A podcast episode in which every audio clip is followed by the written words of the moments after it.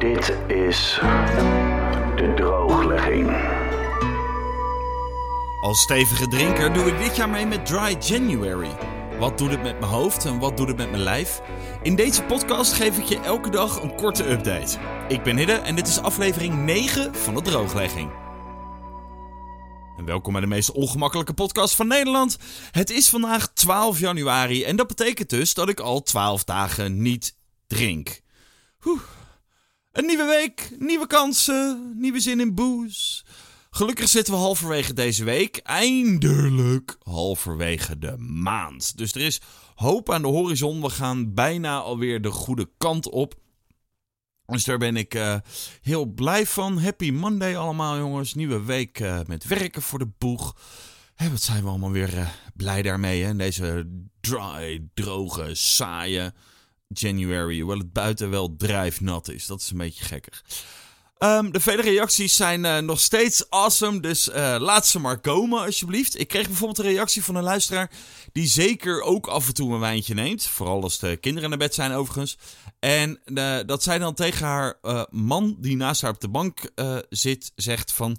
Misschien kunnen wij dit ook eens een keer proberen. Als het hidden lukt met die enorme inname van hem, dan moeten wij het toch ook makkelijk kunnen.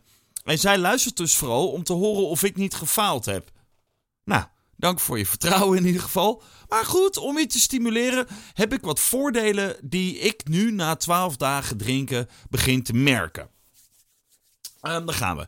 Uh, mijn droge huid knapt wat op. Nu is het winter, dus lagere luchtvochtigheid. Ook al richt het de hele dag buiten, dat ga ik allemaal niet uitleggen.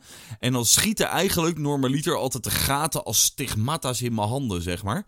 Maar ik heb wel echt het gevoel dat dat minder is de laatste tijd. Dus het lijkt erop dat mijn huid iets aan het herstellen is. Daar ben ik wel heel blij mee. Um, bovendien had ik zeker de laatste periode erg veel last van maagzuur. Um, nu had mijn overgrootvader daar ook last van. Mijn oma heeft er last van. Mijn vader heeft er last van. Mijn oom heeft er last van. Dus ik heb altijd dat aan de genen gehangen. Maar het is wel opvallend dat ik sinds 2 januari geen rennie meer heb genomen. Dus het lijkt erop dat mijn maagzuur, sinds ik gestopt ben met drinken, ook iets meer blijft waar het hoort. Bovendien word ik een stuk uitgeslapener, wakker en voel ik me minder opgeblazen ochtends. Qua gewicht merken we daar helaas niet zo heel veel van. Um, tot nog toe in ieder geval. Maar goed, um, dit zijn allemaal best wel positieve dingen die ik na anderhalve week al aan mezelf begin te merken. En ik ben er toch echt wel heel erg blij mee. Ik hoef ook niet te stoppen met drinken. Ik hoop gewoon dat de routine van mijn drankgebruik doorbroken wordt deze maand. Dus dat het niet meer zo gewoon is om altijd maar uh, een borrel te willen. En, en dan ga je naar die clichés van misschien dat het alcohol wat lekkerder gaat zijn en zo. Nou, dat denk ik niet. Ik vind het nu al heel lekker. Maar als ik kan doorbreken dat ik elke dag om half vijf denk: Goh, is al bijna zes uur, dan kan ik drinken. Uh, als ik dat kan doorbreken. En ik, het lijkt erop dat ik dat, dat, dat wel gaat lukken. Goed, dan nog een tricky moment gisteren. Ik had uh, lekker fish and chips gemaakt met een beslagje van koud bier. Hè? Altijd ijskoud bier gebruiken mensen. Een kleine kooktip. Want dan wordt je beslagje na het frituren namelijk weer even net wat knapperiger. Maar goed, koud bier dus. En aangezien normaal bier toch echt wel lekkerder is dan al die 0.0'tjes bij elkaar, heb ik gewoon normaal bier gebruikt. Hè. Daarna wordt het toch gefrituurd. Al die, er zit geen, geen druppel alcohol meer in. Maar ja, niet het hele flesje ging in het beslag. En toen stond ik daar, zaterdagavond, in de keuken, in mijn eentje, dorstig als altijd, met een geopend, ijskoud biertje in mijn hand. Toen moest ik wel even slikken, zal ik heel eerlijk zijn. Ik heb een seconde overwogen. Niemand ziet me hier. Wat de fuck kan mij het schelen? Waarom doe ik zo ingewikkeld? Niemand ziet het. Ik kan gewoon net doen of het allemaal niet gebeurd is. Gewoon nooit over spreken. En dan hoeven we in ieder geval dit godenvecht niet weg te gooien. Godenvecht. Hoeven in ieder geval dit godenvocht niet weg te gooien. Maar met pijn in mijn hart, dames en heren, jullie zullen trots op me zijn, heb ik het halve flesje bier door de gootsteen geflikkerd. Want zo fucking stoer ben ik gewoon. Bam!